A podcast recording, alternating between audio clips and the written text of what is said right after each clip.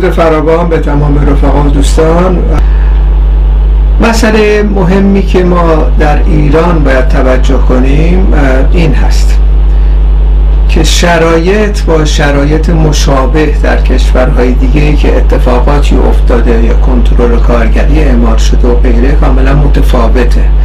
یعنی مثلا همین مثال خیلی خوبی که رفیق رضا در مورد لیپ در فرانسه حدود سه دهه پیش این مسئله طرح شد. یعنی کارخونه رو کارگرا به دست خودشون گرفتن. کارخونه ساعت سازی بود عموما هم زنان بودن. و کنترل در واقع تولید و توزیع رو انجام دادن و موفق هم شدن. اتفاقا هم وضعیت تولید بالا رفت بدون صاحب کار و صاحب ملک و همچنین تو دستمزدهاشون بالاتر رفت بنابراین یه نمونه خیلی بارزی هستش که نشون میده چگونه کنترل کارگری می‌تونه اعمال بشه. اما در داخل ایران در یک شرایط بسیار نادرین اتفاق افتاد. اونم در هفت بود. چندین بار در گذشته دهه پیش این موضوع طرح شده بود در کشمیر مثلا یکی از کارخونه ها بود چند سال پیش. من یادمه همین موضوع رو طرح کردم و تا اجرا نکردم که کنترل دست خودمون باشه. این داره از هم میپاشه و برشکست شده و غیره کارخونه. دولت اینو بسپره به ما. ما خودمون کنترل می‌گیریم. تا خب اون تحقق پیدا نکرد.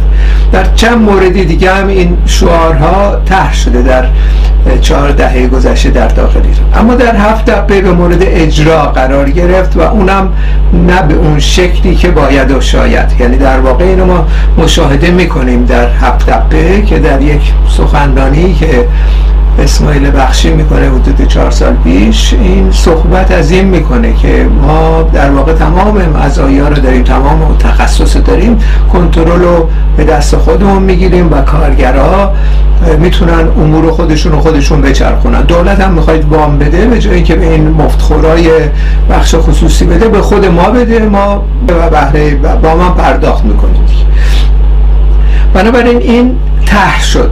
فقط ته شد به مورد اجرا قرار نگرفت اون که به مورد اجرا قرار گرفت به دلیل وضعیتی که در داخل ایران بود این بود که بسنده کنن به مسئله بازگشت دولتی شدن.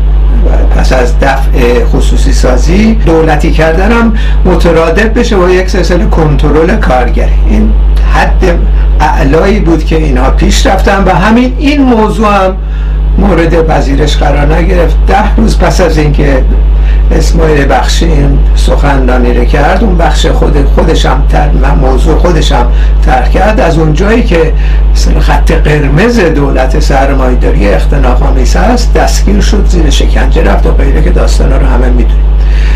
و این مسئله منتفی شد اصولا. و الان هم هنوز کماکان صحبت هایی میشه که بخش خصوصی بیاد و غیره. یعنی عملا هم اون رادیکال ترین عناصر از جمله خود بخشی رو اینها دفع کردن و اخراج کردن از کارخونه. راش نمیدن برای همین هم به درستی یکی از شعارهای مرکزی خود کارگرها بازگشت بخشی است اما این شرایط متفاوته با کشورهای اروپایی حتی بعضی از کشورهای آمریکای لاتین. این اتفاق افتاده در ونزوئلا. این اتفاق افتاده. کنترل امور به دست کارگر در ایران مانند هر موضوع دیگه ای مسئله سر اینه که هر اقدامی هر اقدامی حتی بعضی وقتا اقدام های سنفی مستلزم سرنگونی این نظام هست. یعنی این اصطلاح گره خورده به این موضوع.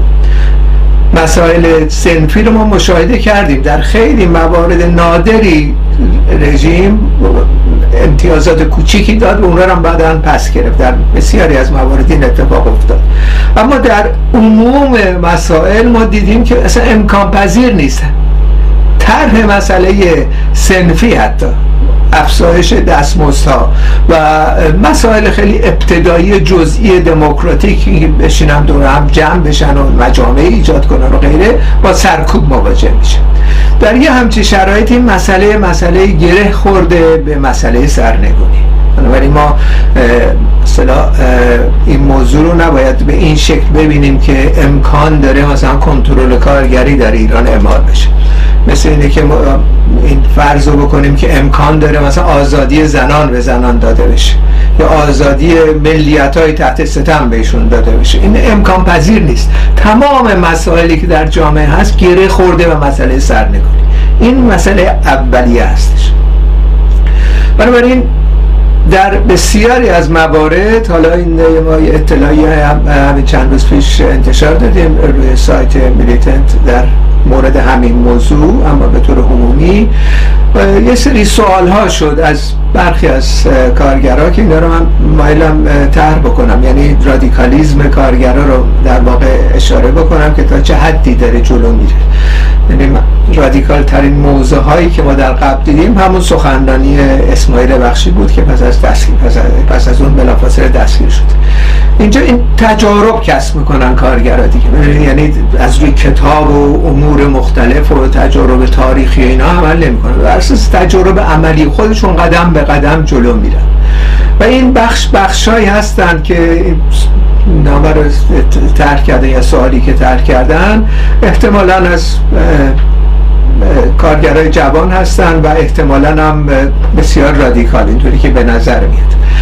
و اقداماتی هم دارن می‌کنن و پسته های مخفی و غیره هم ساختن بنا به قول خودشون بنابراین سوالی که طرح می‌کنه اینه که قدم بعدی ما به خصوص شرایطی مثل خوزستان که بیشتر عمدتا عرب زبان ها هستن و همچنین این در مورد کردستان هم صادقه و مناطقی که ستم مضاعف وارد میاد اتفاقا کارگرا و افرادی که اونجا فعالیت های سیاسی می‌کنن رادیکال تر میشن از جاهای دیگه در داخل ایران. و اینم در دوران انقلاب 57 هم مشاهده کردیم که رادیکالیزم به حدی می‌رسه که از پیشروهای به مبارزات ضد ضد اختناق میشن بنابراین در اینجا صحبت از این می‌کنن که ما همه راه رو در واقع عمل کردیم و پاسخی نگرفتیم.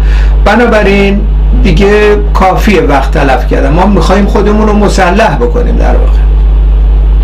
خب مسلح کردن یعنی چی؟ یعنی اینکه ما می‌خوایم رژیم سرنگون بشه دیگه. یعنی یعنی رفتن به حد افراطی به این طریق می‌خوان این موضوع رو طرح بکنه. یعنی اصطلاح احساسات خودشون رو بر اساس تجربه پیشین دارن اعلام می‌کنن به یه شکلی و به شکل سوال که آیا این درسته یا نه. خب ما پاسخ داریم از نقطه نظر مارکسیستا. ما مخالف مسلح شدن یه تعداد معدود اونم عمدتا کارگرا در کارخونه ها و غیره هستین در شرایط کنونی. مبارزه مسلحانه یا قیام مسلحانه نهایتا در دوران اعتلاع انقلابی به زمانی که رهبری وجود داشته باشه رهبری انقلابی وجود داشته باشه باید حتما به مورد اجرا قرار بگیره. یعنی این رژیم با این ابزاری که ایجاد کرده به زبان خوش و داوطلبانه کنار نخواهد مقاومت خواهد کرد در مقابل انقلاب این مقاومت باید شکسته بشه و این شکستن این مقاومت مستلزم مسلح شدن توده های خیلی وسیع هستش. از امروز صحبت از این کردن در واقع کاملا بیمورده یعنی در واقع از نقطه نظر تجارب تاریخی ما هم نشون داده شد که این نوع عملیات عملیاتی که از روی استیصال صورت می‌گیره و در این مورد هم ما مشاهده می‌کنیم برخی به این نتیجه رسیدن. پس از این دستگیری ها و این اقداماتی که می‌کنن به این به اصطلاح تندروی یا به اصطلاح برخوردهای افراطی می‌رسه که اشتباه است. ما بحثمون در این موارد و هر مورد دیگه ای که جوانان صحبت از مسلح شدن کردن این بوده که ما در تحلیل نهایی مبارزه مسلحانه توده ای رو باید سازمان بدیم. امروز کارمون اینا نیست. امروز کارمون از پایین ساختن خود هسته های مخفی در جامعه هستش. یعنی مسئله هسته های مخفی. اتفاقا حالا رضا سوال می‌کنه چه کارایی میشه کرد. دقیقا اینه مسئله الان. مسئله ساختن هسته های مخفی چند نفره افراد مورد اعتماد و دخالتگری در فعالیت ها یعنی دخالتگری بدون اینکه شناخته بشن. دخالتگری بدونی که دستگیری بدیم. دخالتگری بدونی که اعدام بشیم. مثل رفیق شارخ زمانی و غیره. ما اینا رو مشاهده کردیم. بنابراین یه تجربه مشخصی ما بهش رسیدیم در داخل ایران. و اینم اینه که ما باید هسته ها بسازیم. یکی از مواردی بود 1945 در واقع لنین خطاب در اعضای حزبش میگو کارهای روزمره رو بذارید کنار عمومی رو بذارید کنار.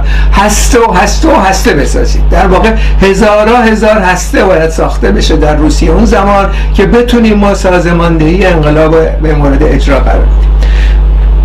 شکل عملی و شکل اجرای این هسته خود طبقه کاری خود پیشتازن در واقع عملی کردن و یاد گرفتن اینا رو. یعنی احتیاج نیست ما مثلا خارج بشینیم در کلاب هاست بهشون بگیم که مثلا فلان کار اینطوری انجام میدین. هسته ساخته شده.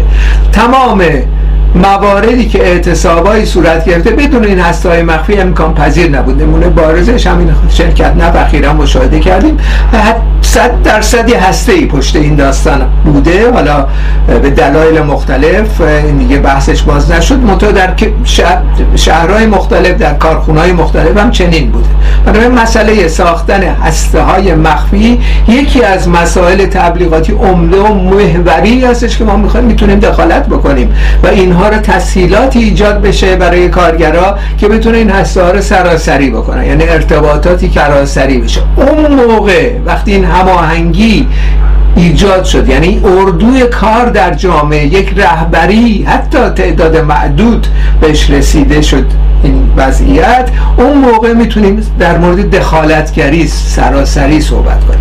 اون موقع می‌تونیم در مورد هماهنگی کارگران با معلمان با اخشار سایر اخشار جامعه زنان و ملیت های تحت ستم و غیره صحبت بکنیم. یعنی یک رهبری مورد اعتماد باید به وجود بید اینم در واقع چیزی نیستش که بگیم به وجود بیاد یا بریم خودمون جاش جای این به رهبری حزب علم بکنیم. اینا راهش نیست. مسئله سر اینه که در واقع در داخل ایران این رهبری باید به وجود بیاد. این رهبری هم می‌تونه به وجود بیاد به شرطی که امروزه ما هزارا هزار هسته داشته باشیم. به جای اینکه مثلا 50 تا 100 تا این برانور هسته باشه باید هزارا بشه. بنابراین یکی از شعارهای محوری هر مارکسیست امروز در سراسر ایران هر تبلیغاتی می‌کنیم اینه که ساختن هسته ها به مسئله روز مبدل بشه. ساختن هسته ها کار شاقی نیست از نقطه نظر کسانی که تجربه دارن.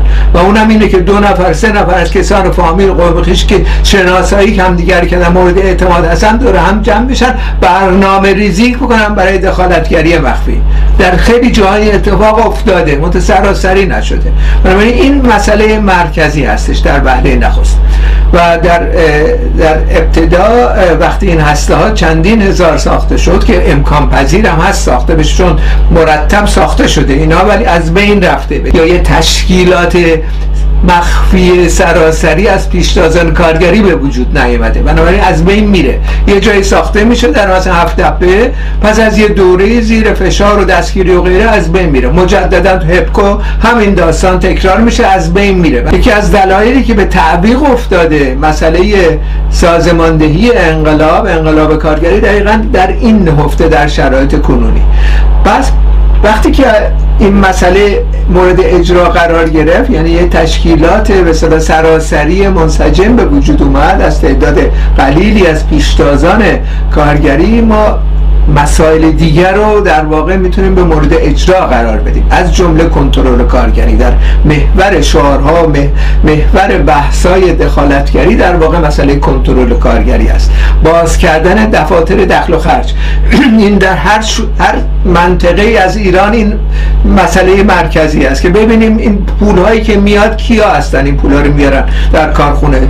دخل و خرج چیه؟ چه خرجی میشه؟ چه سودی برده میشه؟ کار افرادی که این به اصطلاح سودها رو می‌برن چقدر از و کیا هستن؟ اینا باز بشه در واقع. این شعار محوری اصلی خواهد بود که تزلزل ایجاد می‌کنه در پایه های رژیم در واقع. به این ترتیب که تمام این داستان ها مخفی میمونه و مردم اصولا یک آگاهی بالاتری می‌رسن. آگاهی سرنگونی امروز ما تو جامعه به طور سراسری نداریم متاسفانه چون رهبری مشخصی نداریم. بنابراین در شرایطی که چنین شعارهایی سراسری مطرح بشه مسئله بعدی مسئله سرنگونی خواهد بود. و مسئله سرنگونی هم مسئله خواهد بود که در واقع به حاکمیت توده ها در مرکز اون طبقه کارگر منجر خواهد شد در دوره بعد. بنابراین این هم که شرایطی هستش که تجربه ما در داخل ایران هم اینه نشون میده. حالا با این دوستانی که این سوال ترک کردن مشخصا پاسخ من اینه که خیر ما خواهان ساختن هسته های مسلح نیستیم امروز و این کار ما نیست چون مهره ها رو می‌تونیم بکشیم این برای اون برای پاسدار یا هم یک مدیر کارخونه و غیره. خب اینا فوری رفت می‌کنن این صدمه ای که می‌خورن. موقتی خواهد بود زمینی که جان تمام این افرادی که این اقدامات می‌کنن به مخاطره میفته یعنی در واقع ما تجربه تاریخی داریم. بسیار تر مهم بوده. اینا باید مورد مطالعه و بحث قرار بدیم. در خود زمان مارکس در واقع یکی از موازهی که مارکس اصولا شروع به دخالتگری سیاسی کرد علیه بابوف بود. بابوفی که دقیقا همین نظرات داشت که میریم ما تیم های مسلحانه ایجاد می‌کنیم افراد مهم به اصطلاح سرمایه‌داری و غیره ترور می‌کنیم و بعد مسئله حل میشه. در صورتی که این چنین نبود. اینا یه نوعی این نوع عملیات ساختن اصطلاح هسته های مسلح جدا از توده های نوع قیمابی اینم در واقع برای توده ها یعنی توده ها باید به این آگاهی مسلح شدن به طور جمعی برسن. نمی‌تونیم ما به جای توده ها بریم یه هسته برسیم و فکر کنیم که این نظام ها می‌تونیم سر...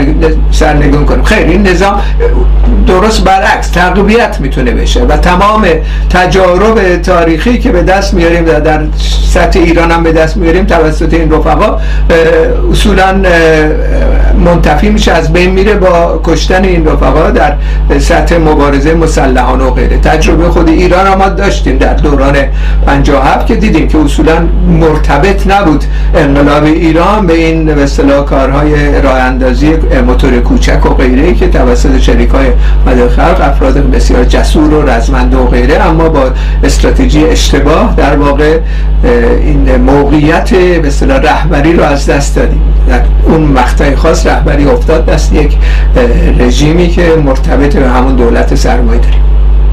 بنابراین در این مورد هم ما تجارب داریم. در ارتباط با انقلاب اکتبر 1917 هم تجربه بسیار غنی داریم. اتفاقا یکی از مبارزات اولیه ای باز لنین علیه نارودنیکا بود.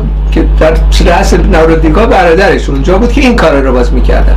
هستای کوچیک مثلا تروریستی و غیره ایجاد می‌کردن. فکر من به این طریق از طریق کشتن یک تزار و یک پادشاه و یک مثلا مزدور می‌تونن انقلاب صورت بده که این عملی نیستش. این کاملا مردود از لازم تاریخی این نوع برخوردها.